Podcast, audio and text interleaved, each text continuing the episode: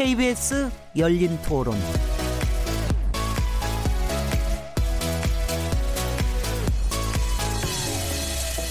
안녕하세요. 묻는다, 듣는다, 통한다. KBS 열린 토론 진행자 시민 김진혜입니다.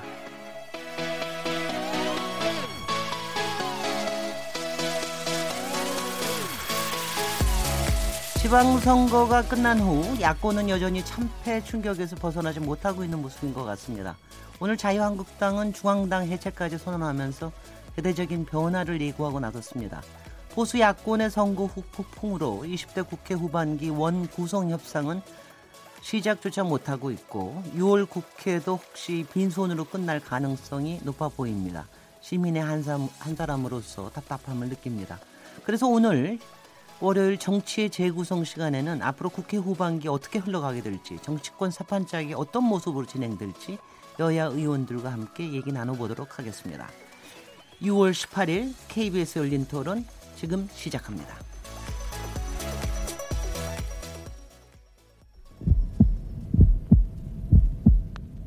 살아 있습니다. 토론이 살아 있습니다. 살아있는 토론, KBS 열린 토론.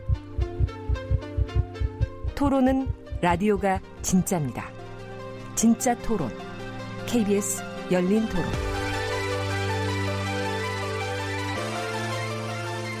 청취자 여러분께서 토론에 직접 참여하실 수 있는 방법 안내해 드리겠습니다. 지방선거 이후 정치 세판 짜기와 하반기 국회에 대해서 어떻게 바라보고 계시는지 문자로 여러분의 의견 보내주십시오. 샤프 9730번으로 참여하실 수 있고요. 단문은 50원, 장문은 100원의 정보 이용료가 붙습니다. KBS 모바일 콩 그리고 트위터 계정 KBS 오픈을 통해서도 무료로 참여하실 수 있습니다. 또한 KBS 열린 토론은 팟캐스트로도 들으실 수 있, 고 매일 0시 5분에 재방송됩니다. 청취자 여러분의 날카로운 시선과 의견 기다립니다. 자, 그럼 오늘 정치의 재구성, 정치권 세판짜기 성공할까라는 주제로 함께 토론하실 어, 패널 분들 소개해 드리겠습니다. 오늘 두 분만 딱 모셨습니다. 어, 더불어민주당 이철희 의원님 잘해 주셨습니다. 안녕하세요. 예, 안녕하십니까. 축하드립니다. 고맙습니다. 네, 김경수 도지사 후보 선대 본부장 하셨죠? 네. 아, 지금 얼굴이 새까마십니다, 지금. 원래 좀 감은 편인데요. 네. 타기도 좀 탔습니다. 네, 아주 멋있어 보이십니다. 국방위원회 간사 맡고 계시고, 국회 사법개혁 특별위원회 위원직 맡고 계시고, 또 부대표도 맡고 계시죠? 예, 원내부대표. 원내부대표. 네. 네. 백승주 자유한국당 의원님 모셨습니다. 안녕하십니까? 예, 안녕하십니까? 네, 이제 뭐, 저, 뭐 충격에서 좀 헤어나셨죠? 아직 못 아니 충격이 못 헤어나고 있습니다. 저도 위로 좀 해주세요. 위로하려고 이 자리 이 자리 만들었습니다. 감사합니다. 국방부 차관을 역임하셨고요. 현재 당내에서 북핵 위기 대응 특별위원회 간사를 맡고 계신데 사실 오늘 모신 두 분이 초선이세요. 초선인데 마치 중진처럼 활동하시는 두 분이시고 어, 그리고 두 분이 또 워낙 방송에, 저, 국회의원 하시기 전부터 방송에 많이 나오셔. 두 분 원래 좀 유명하신 분이시고요. 그래서 오늘 토론이 어, 굉장히 흥미롭게 저 양자 대결이 될 수 있을 것 같습니다. 미리 좀 말씀드리면은 조금씩 짧게 끊어서 말씀해 주십사. 요것만 제가 부탁을 드립니다. 지방선거 직후니까는요. 여전히 역시 뭐 일단 저 국회의원 재보궐 선거하고 더불어서 어떻게 이 성적표를 받아들이시는가 이거부터 먼저 간단하게 총평 여쭙겠습니다. 이철이 의원님. 표현을 하면 어, 짜릿한 전율? 예, 예, 아주 뭐, 어, 짜릿한 전율이 느껴질 정도로 행복한 승리였고요. 어, 우리 백승조 의원님 계신데 이런 말씀 드리기가 좀, 어, 조금 저어되긴 합니다만, 빈틈없이 이겼습니다. 어, 저희가 이렇게 빈틈없이 이겨본 적이, 예, 제 기억으로는 거의 없어서, 어, 정말 행복한 전율이었습니다. 제가 여태까지 들어본 여당 의원 소감 중에 가장 빈틈없으신 것 네, 백성주 의원님. 오늘 저녁에 뭐 모스크바 월드컵 이제 한국하고 세덴 경기가 있죠. 경기를 앞두고 있는데 이 월드컵에서 큰 스코어로 진 기분 으흠. 그런 기분이 이제 우리가 역사 속에 보면 한 54년도에 이제 월드컵에 우리 헝가리한테 헝가리한테 9대 0으로 지고 연속해서 네. 어, 또 터키한테 7대 0으로 졌는가 그런 아픈 기억이 있는데 어, 대통령 선거에서 큰 지고 또 이번 선거에서 연속으로 치니까 아, 그좀 무겁습니다. 아, 저희들은 이제 국민 선택을 있는 그대로 겸허하고 또 무겁게 이렇게 받아들이고 있습니다. 아직은 어, 좀 멘붕 상태다 이렇게 말씀드리겠습니다. 네, 자, 참 어려울 것 같아요. 근데 오늘 저기 각 당의 의견 얘기뿐만이 아니라 또 뭐 저 야권에 대한 여러 얘기도 하고 그럴 텐데 딱히 받으신 질문뿐만이 아니라 상대 당에 대해서 좀 얘기도 하실 거 있으면은 또 특히 정치평론을 하시고 그러기 때문에 얘기 좀 많이 좀 해주시기 바랍니다. 일단 여당부터 얘기해 보겠습니다. 이번 압승이 아무 뭐 민주당이 잘해서 그런 거 아니다. 네. 문재인 대통령 믿고 찍어준 거다. 문재인 대통령, 문재인 정부 잘하라고 찍어준 거다. 이런 네. 어 거라는 얘기가 굉장히 많이 나오는데요. 그래서 민주당 정말 정말 잘해야 된다. 네. 그래서 이게 너무 크게 이겨서 오히려 이게 어, 이 짜릿함이 오히려 독이 되지 않겠느냐 이런 걱정도 좀 있는 것 같습니다. 그런 걱정 해야죠. 네. 아, 저는 하는 게 맞다고 봅니다. 네. 어, 승리에 취해 있으면 음, 그건 또 다른 음, 패배를 예고하는 거기 때문에 승리에 취해 있을 이유는 없고요. 또 문재인 대통령에 의한 음, 선거였다. 저는 뭐 시작부터 끝까지 문재인 대통령 선거였다라는 지적에도 동의합니다. 네. 어, 그러나 당이 뭐 이렇게 어부지리로 편성했다 뭐 이거는 좀 과하다는 생각이고요. 집권 여당으로서 이 임기 첫 해는 대개 이제 청와대나 대통령이 주도하는 그거잖아요. 경험적으로 보면 어, 대통령이 주도하고 청와대가 주도하는데 보조를 잘 맞춰서 갔다라고 저는 생각하고 그래서 정부 여당이 한 팀으로 움직였기 움직인 것에 대한 신뢰의 표현이 있다라고 보기 때문에 네. 대통령은 잘했고 어, 여당은 그냥 묻어갔다 이런 표현에 대해서는 조금 뭐 그 심정은 저 충분히 이해합니다. 여당이 더 잘해야 된다는 지적은 충분히 공감하나 어, 조금 과 너무 너무 과하신 것 같고 당에 음. 대해서 너무 너무 박하신 평가 같아서 네. 당도 열심히 하고 있다는 말씀 꼭 좀 드리고 싶습니다. 열심히 해왔고 또 네. 앞으로 더 잘하겠다. 아, 훨씬 더 잘해야죠. 네. 아 그리고 이철희 위원님이 이전부터 아니라 정당 개혁에 대해서 굉장히 많은 얘기를 해오셨던 분이세요. 네. 그래서 아마 생각도 많으실 것 같습니다. 일단은 또 그 오늘 김성태 권한 대행이시죠 지금 대표 권한 당 대표 권한 대행이신데 선거 참패에 따른 이 수습 방안 중에 하나가 중앙당 해체라는 말씀을 하셨어요. 근데 이 중앙당 해체라는 의미도 그렇고 이거에 대해서 논란도 많은 것 같은데 백성주 의원님 지금 이, 이 부분 어떻게 보고 계십니까? 저도 뭐 직접 들은 게 없어서 네. 근데 언론을 통해서 나온 내용을 보고 이렇게 보면은 어, 중앙당 해체라는 게 하나의 그 하나 의지를 좀 강조하기 위한 표현이 아닌가 이렇게 생각을 합니다. 네. 이게 아, 우리가 오랫동안 70년, 60년을 집권한 정당입니다. 그 집권한 저, 정당에 그 맞게 이렇게 당이 이렇게 중앙당이 갖추어져 있는데 이것을 좀 슬림화시켜야 되겠다. 아, 좀 의사결정 가지고 단순화시키고 슬림화시켰다는 논의는 오래전부터 당에 있어 왔습니다. 네. 그런 부분을 어, 재천명한 것이 아닌가 이렇게 생각을 합니다. 그래서 우선 오늘 김성태 권한 대행이 밝힌 내용을 따르면은 거기에 대한 단한 의지를 갖고 어, 구태 청산 TF라든지 핵심 비례일을 위한 준비위원회 TF 직접 맡아서 어떤 그런 어, 계획을 실천하겠다 이런 의지를 보여주고 있습니다. 그래서 제가 이제 우리 민주당이 선거를 잘 치른 것 중에 하나는 민주당만이 갖고 있는 어떤 장점들 거의 우리는 안 갖고 있는데 민주당이 갖고 이 대통령 아닙니까? 문 대통령을 잘 활용했다는 생각이 들고 또 북한과 미국과의 정상회담 날짜 우리 정부가 간인지 아닌지 날짜도 참 잘 잡았다. 그 선거와 관련해서 또 추경 추경 평소에라든지 또 유리한 언론 지형을 잘 활용했다는 생각이 들는데 우리 당은 어 어쨌든 미래에 대한 비전을 제시 못했다는 가장 큰 약점을 봅니다. 또 미래 숙권할 수 있다는 능력, 또 어떤 그런 국민에게 깊은 신뢰를 주는데 실패했지 않나 이렇게 저희들 표현을 분석하고 있습니다. 지금 말씀하시는 와중에 약간은 또 민주당에 대한 비판도 숨어 숨어 있는 것 같습니다. 그건 느끼시죠? 있는 그대로 있는 그대로 얘기를 하시기도 하지만 또 그게 또 숨어 있는 것 같기도 하는데 민주당에서는 그 지적에 대해서 어떻게 생각하세요? 어, 정부 여당이 한 몸이니까요. 네. 어, 대통령과 여당을 분리 분리해서 보는 시각도 마주 틀린 건 아니고요. 네. 어, 또 대통령이 잘해서 어, 여당이 이겼다.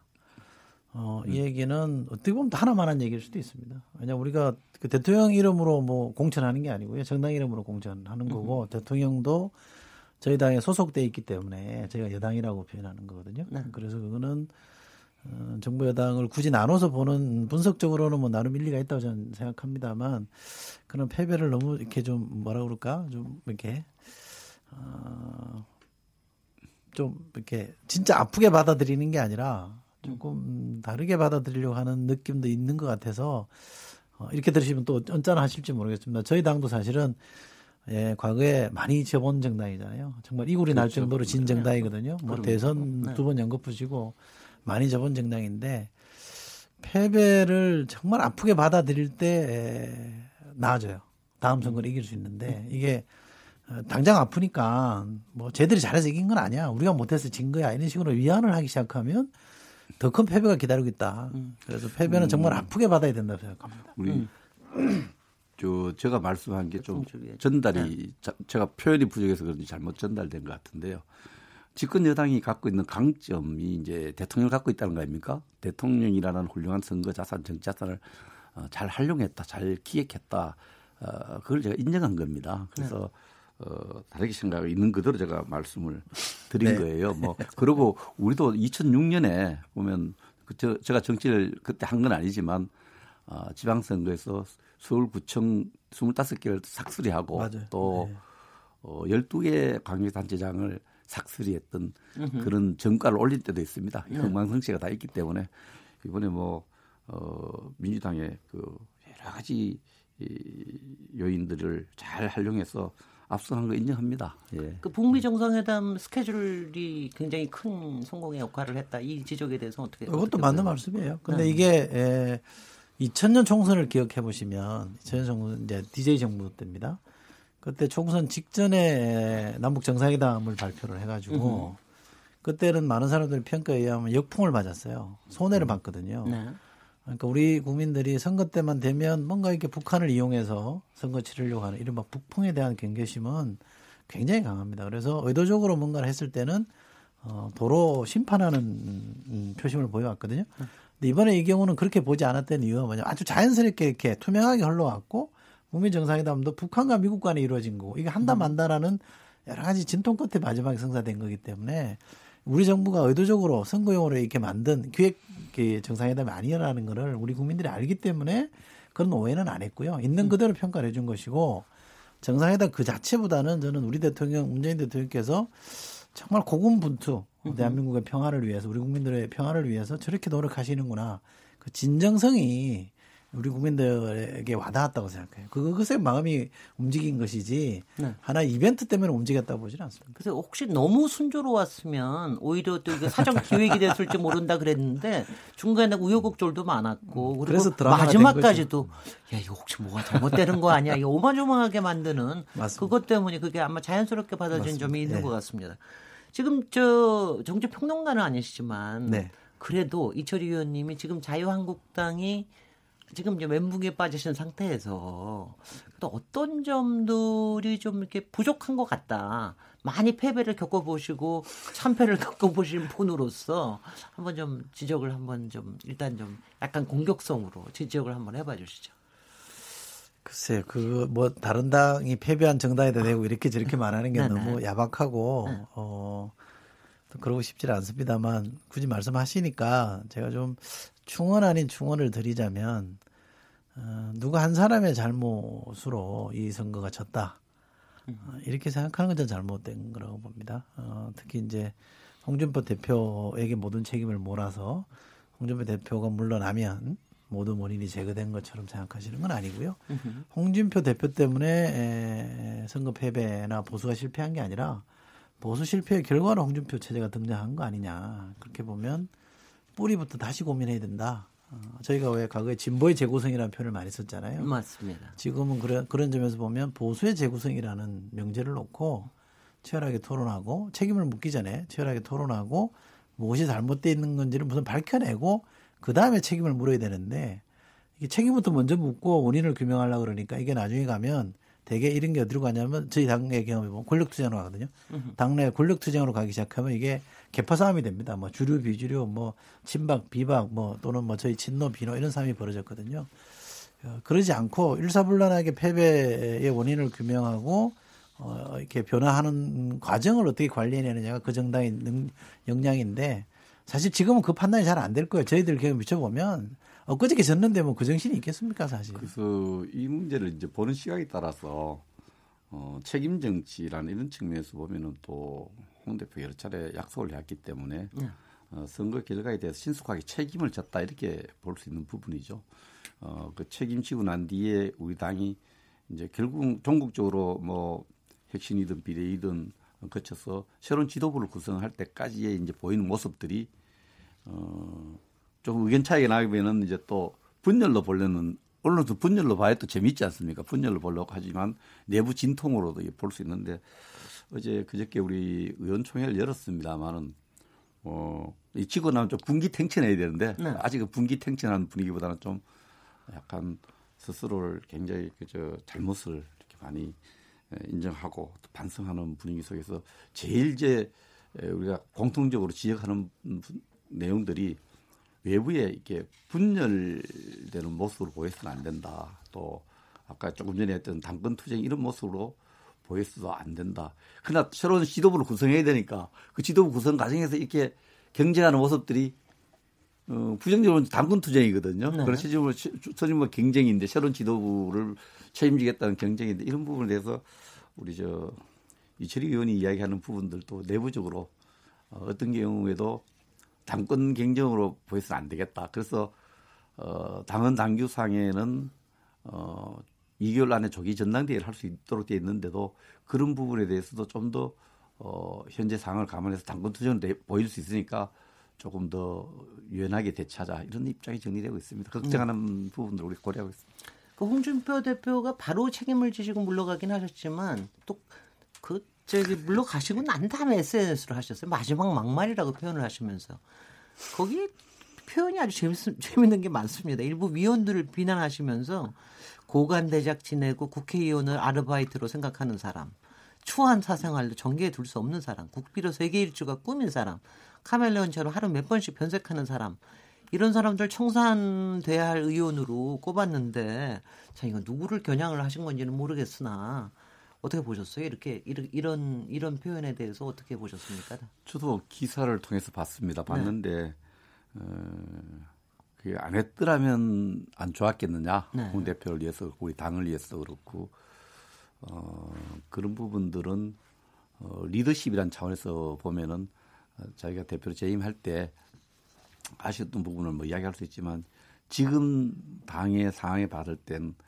에, 그런 어, 마지막 막말이라는 표현 속에 그렇게 담는 거는 그, 왜 그렇게 했는지 아니, 동기 부분은 제가 잘 모르겠는데 제가 생각할 때는 적절하지 않다 이렇게 생각을 합니다. 너무 그냥 그- 뒤끝이 그냥 뒤끝인 것 같으세요? 예? 뒤끝 뒤끝이 좀 좀 그렇게 바람직하지 않다 이렇게 보고 뭐, 계신 그, 겁니까? 제가 앞뒤, 그 말씀하신 앞뒤를, 뭐, 전체를 내가 맥락을 못 파악하겠는데, 하여튼 그, 모든 것을 자기가 책임을 지고, 온 책임을 지고 간다 했는데, 그 뒤에 다른 말이 없- 없는 것이 오히려 모든 선거패배 책임을 본인이 감당한다는 말이 더 빛나지 않았을까.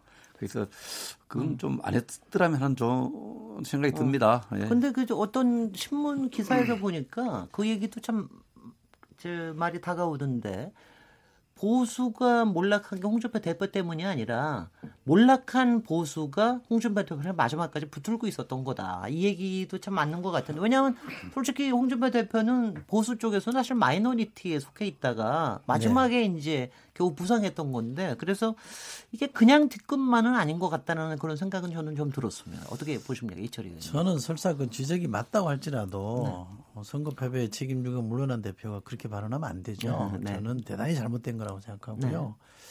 어, 또 하나는 좀 비겁하다고 저는 생각합니다. 네. 왜냐하면 당 대표 하시면서 상당한 고난을 누리셨잖아요. 어, 뭐 공천도 사실은 자기 측근들 마음대로 전략 공천할 정도로 위세 등등 했잖아요. 네. 근데도 어, 내가 그걸 못 해냈다. 이 말은 전 너무 비겁해 보이고 음흠. 더 중요하게는 우리 흔히 하듯이 지금 언론에 많이 얘기했습니다만 탄핵을 초래한 음, 원인은 사람으로 보면 박근혜 대통령이지만 전 대통령이지만 정치 세력으로 보면 친박 아닙니까? 이 친박 세력을 정리 안 했거든요. 네. 그래놓고 지금에 와서 마치 뭐 누구들을 누구를 내가 정리를 못한 게 한이 된다 이런 말은 저는 참 대단히 비겁하다고 생각합니다. 근데 백성주 의원님, 이게 참 곤란한 질문일지도는 모르겠으나 솔직히 국민들이 보기에는요. 박근혜 대통령께서도 그렇고 또 이명박 대통령께서도 그렇고 그러니까 본인의 잘못에 대해서 이렇게 말하자면 반성하지 않는 태도 뭐 이런 부분에 대한 게 지금까지도 이어져서 그러니까 그 그게 홍준표 대표께도 그렇고 지금은 이제 그 자유한국당 전체에 대해서 그런 이미지가 좀 그러니까 반성이 부족하다는 게 더 아니냐. 그건 저 아직 재판이 진행 중에 있지 않습니까? 네. 물론 어, 재판 진행되는 과정까지 가지고도 판단할 수 있는 여지가 있지만은 그 부분에 대해서 어, 반성을 지금 강요하는 것은 그 대통령이든 아니든 어떤 사람에게 자기가 비춰서 자기 양심상의 에, 그 자유 또 신념 이런 부분에 대해서 음, 자기 기준을 갖고 반성을 강요하는 것도 당연 맞지 않다고 봅니다. 그건 또 재판이 진행 중에 있- 있는 상황이지 않습니까? 그런 부분은 어, 또 홍준표 대표 경우에는 또 뭐 반성을 그 부분 또 반성 우리는 흔히 정치하다 보면 사과해라 반성하라 말을 너무 많이 듣는데 이게 모든 기초 내면에 자발적이 돼야 되거든요. 그럼 밖에서 사과를 강요 사과하고 또, 또 반성을 강요하고 이런 것은 저는 적절하지 않다 봅니다. 그 부분에 대해서는 좀 더, 어, 물론, 어, 저는 역사적 평가란 것은 그 대통령들의 역사적 평가란 것은 좀 더, 어, 좀 더 시간이 경과한 이후에 여러 가지가 종합적으로 봐야 된다. 공과 가는 다 있다 이렇게 봅니다. 공과를 어, 갖고 저 말하자면은 옛날에 뭐 대통령 주석에 대해서 등소평이 이게 그 참모들이 등소평한테 와서 뭐 대통령 격하운동 하자 할 때 등소평이 그 공과 가란 게 다 있다. 공칠과 삼 이렇게 해서 격하운동을 막 막았던 적이 있습니다. 그래서 어 그런 측면에서 아직도 정신 못 차리고 이렇게 방송 듣는 분들이 이야기 생각할지 모르지만은 역사적 평가라는 것은 좀더 어, 두고 봐야 된다고 생각합니다. 네, 이철희 의원님. 네. 지금 저희가 이제 국민들이 이 정치인에게 요구하는 건 역사적 평가에 대한 입장을 요구하는 게 아니고요. 어, 현실로 드러난 민의에 왜 반응을 안 하느냐를 묻고 계시고 그게 화를 내고 있는 거거든요. 저는 이렇게 생각합니다. 탄핵도 했어요. 잘못된 권력에 대해서 국민들이 촛불 들고 나와서 쫓아냈단 말이죠. 근데도 온전히 정신을 안 차리는 것 같아요. 그래서 대선을 통해서라도 또 떨어뜨렸단 말이에요. 심하게 매질을 또 했어요. 근데 정신을 못 차렸어요. 그러니까 정신 차려 한 번 더 정신 차리라고 이- 이번 지방선거에 이른바 역대급 패배를 안겼단 말이죠. 어, 그래도 정신을 못 차린다라고 하면 저는 국민들이 매를 또 들 거라고 저는 생각합니다. 그러니까 어, 국민들이 지금 화를 내고 있는 것은 실정법상의 유무죄를 논하자는 게 아니고 이 모름지기 이 국민의 표 이른바 민심을 먹고 사는 정치인이나 정치 세력이라고 한다면 민의에 반응을 해줘야 되는 거거든요. 네. 어, 탄핵 촛불 민이 촛불이 100만이 넘는 사람이 1000만이 넘는 사람이 촛불 들고 나갔다든지 대선에서 그 많은 표가 아, 다른 정당을 찍어서 대통령 권력을 바꿨다든지 이런 것들이 이 대의전 민주화에서는 민심을 드러내는 가장 중요한 네. 어, 바로미터잖아요. 그래서 오죽하면 우리가 표를 영어로 하면 paper stone이라고 표현하는 사람도 있거든. 셰보르스키라는 정치학자는 이건 종이 짱돌이라고 표현할 정도로 표가, 표가 갖는 의미가 세단 말이죠. 근데 그 짱돌을 맞고도 종이 짱돌을 맞고 정신을 못 차리고 있으니까 정신 차릴 때까지 전 때릴 거라고 봅니다. 그래서 어, 정치인에게 모름지기 저희나 다른 당이나 또 어떤 뭐 어, 제3의 정치 세력이라고 할지라도 민의에 반응하지 않는 현실의 정치 세력은 어떤 이유로도 저는 용납해서는 안 되고 변명해서는 안 된다고 생각합니다. 그래도 이번에 자유한국당 바로 어제 어젠가요? 그제였나? 바로 저희가 잘못했습니다. 크게 붙이고서는 잘못했- 무릎을 꿇으셨는데 왜 그게 가슴에 안 다가올까요? 잘못한 건 다 알아요, 국민들이. 글쎄. 근데 왜 그러니까 뭘 잘못했는지를 드러내고 바꾸라는 요구를 하고 있는 거죠. 네, 백성, 백성 주 의원님?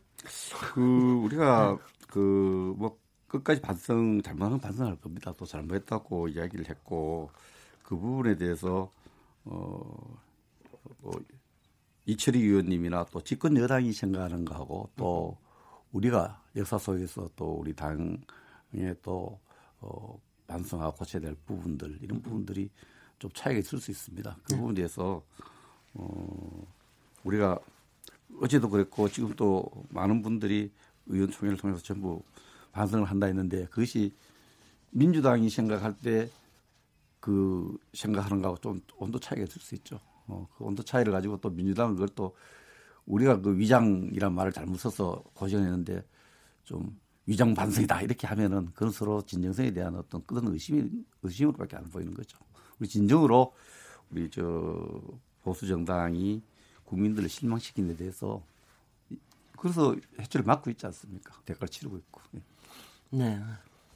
네, 조금 조금 말 조금 여기서는 조금 음. 말을 이어가기가 좀 쉽지는 않은데요. 그 저는 이것도 보면 바른미래당 안철수 이제 서울시장 후보 지방선거 패배 후 이후에 바로 미국으로 날아가셨는데 그 딸 졸업식 때문에 가셨어요. 그런데 이제 당 안팎에 여러 가지 의견이 있었는데 그때 장진영 전 국민의당 최고위원이 인터뷰를 통해서 이런 얘기를 하셨어요. 졸업식도 중요하지만 빚더미에 올라앉아 망연자실하고 있는 후보들의 위로가 더 중요하다. 이런 뼈아픈 말. 이것도 사실은 이제 그런 말하자면은 잘못했다라고 하는 거에 또 다른 표현이 아닌가 하는 이런 것 같은데 어떻게 보십니까? 이런 이런 미국행.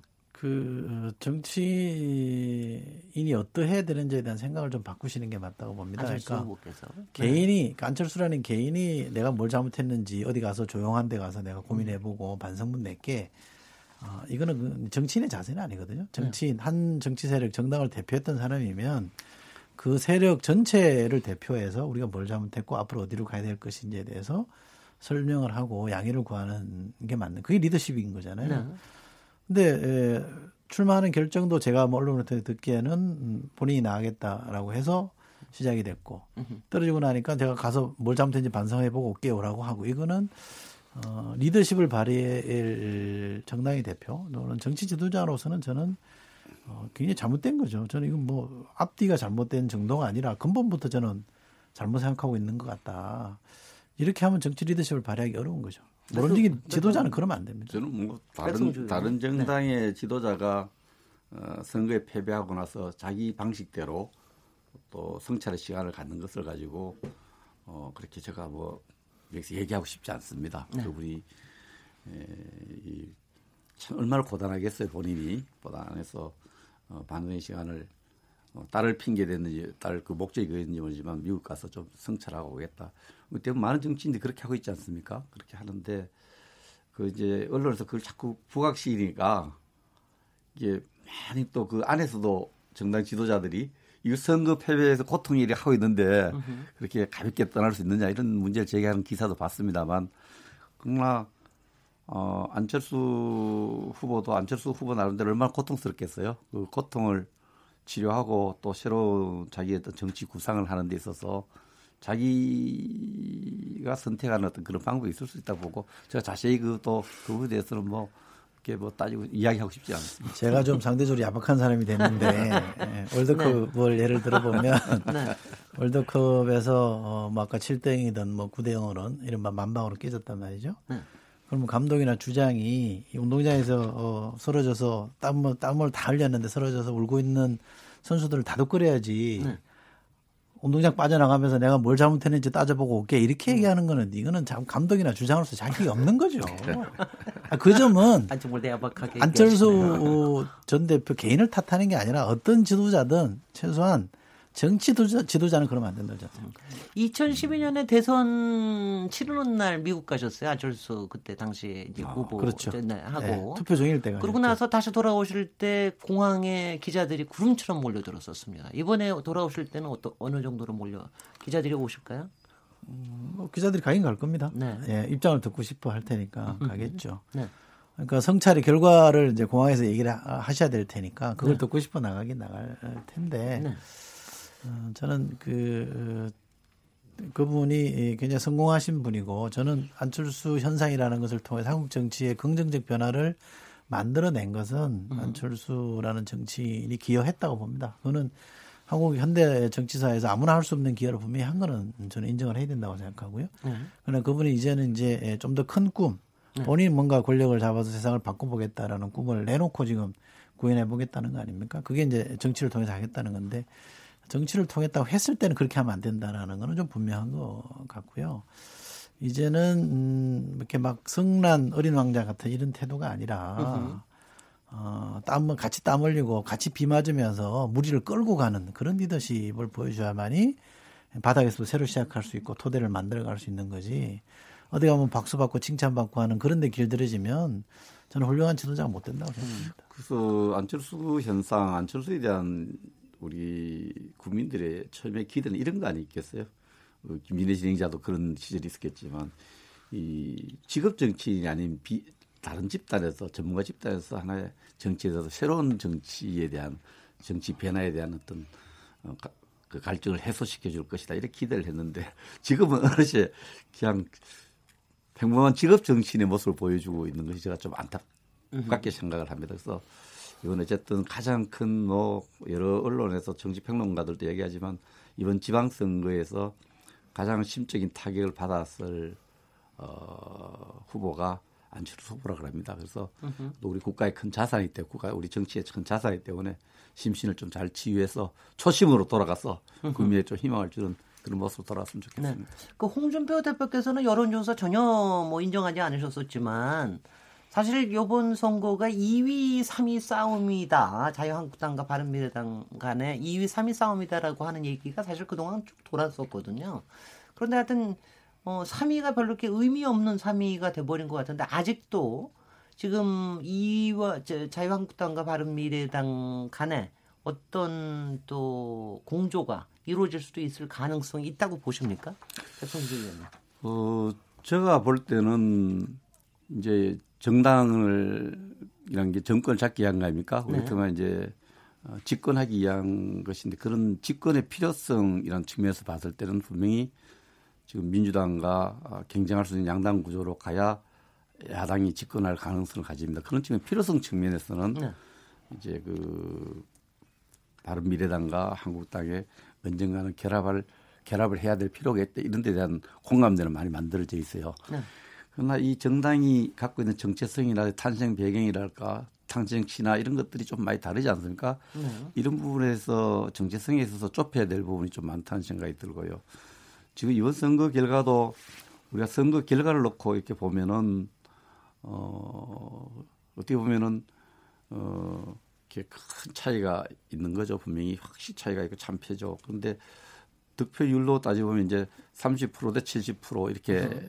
나와 있는 거죠. 그렇게 나와 있는데 보통 30, 30에 40%가 우리가 스윙보트하는 부동층 이래 말하는 이 40%가 전부 민주당을 가버렸어요. 음. 가니까 이렇게 70대 39조, 야당 전체 합해서 39조, 79조 이렇게 됐는데 이것을 어느 정도 우리 그 야당들이 어, 어, 능력을 좀 확인받고 신뢰받고 국민으로부터 그 받으려면은 어떤 그런 야권의 대통합에 대한 어떤 어, 이런 움직임들은 그 기대하는 분들 계속 있을 거라 생각을 합니다.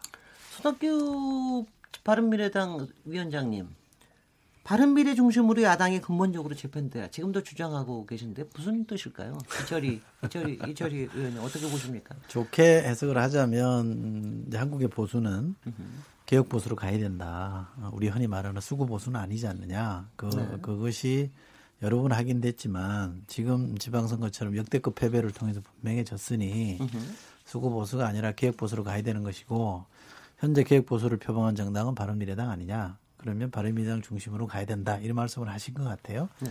뭐 어느 정도 선의나 진심은 제가 충분히 공감합니다만 현실적으로는 좀 생뚱맞다는 생각이 듭니다. 어, 이번 네. 지방선거는 어쨌든 지방 권력의 지형은 바꿔놓긴 했습니다만 한국 사회 권력을 움직이는 거는 대통령 권력과 국회 권력이잖아요. 네. 근데 국회 권력이 어석분번 안 바뀌었거든요. 네. 엄연히 자유한국당이 100석 넘어 지금 113석입니까? 그래서 그걸 갖고 있는 정당, 그대 정당으로 있단 말이죠. 이 현실을 부정하고 어, 우리 이 바미당 중심으로 30석이 바미당 중심으로 가자 이렇게 말하는 거는 지금 그만한 동력도 대중적 동력도 없고 명분도 없는데 무조건 그렇게 말하는 거는 좀 공허하게 들릴 것 같아서 저도 우리 손학규 대표를 오래전부터 알고 어, 이렇게 예, 좋아하던 정치인이긴 합니다만 이번에 그 말씀은 조금 생뚱맞다 생각이 듭니다. 그렇죠. 그렇죠. 좀 그런 음. 그렇게 자유한국당에서는 그런 얘기 듣고 그러면 어떻게 어떻게 대하세요? 뭐또 정치라기 또 자기 중심적으로 해석하고 또 자기 네. 중심 주장을 합니다만 좀 지나쳤다고 봅니다. 비현실적이고요. 하나의 그 어떤 중심으로 재편돼야 된다. 그 바른 미래 중심으로 가려면은 이 중심이 되는 하나 중력 아닙니까? 중 네. 끌어 당겨야 되는데 끌어 당길 만한 이데올로기를 제시하든가 가치를 제공하든가 또 세력을 만들어야 되는데 이두 가지가 안 되는 게 뻔히 아는데 미래당 중심으로 야당이 재편돼야 된다. 참 우리 어, 손학규 지금 후보, 후보가 아니고 대, 전 대표님이시죠. 좀 비현실적인 주장을 하셨다 이렇게 생각합니다. 좀 그 말씀을 듣고 좀 그런 생각이 아참 왜 저런 말씀하실까 이런 생각이 궁금했어요. 근데 그, 렇게 말씀하시는 것 중에 하나는 아무래도 자유한국당에는 여러 가지 뭐 이제 여러 가지 그 사- 저기 거- 과정을 거쳐서 하더라도 최종적으로 이끌어갈 인물이 없지 않냐. 그러니까 그 인물이 없으니까 우리 그래도 바른미래당에는 그런 인물이 있을 수 있지 않냐 이런 뜻 때문에 그런 거 아닌가 싶기도 한데요.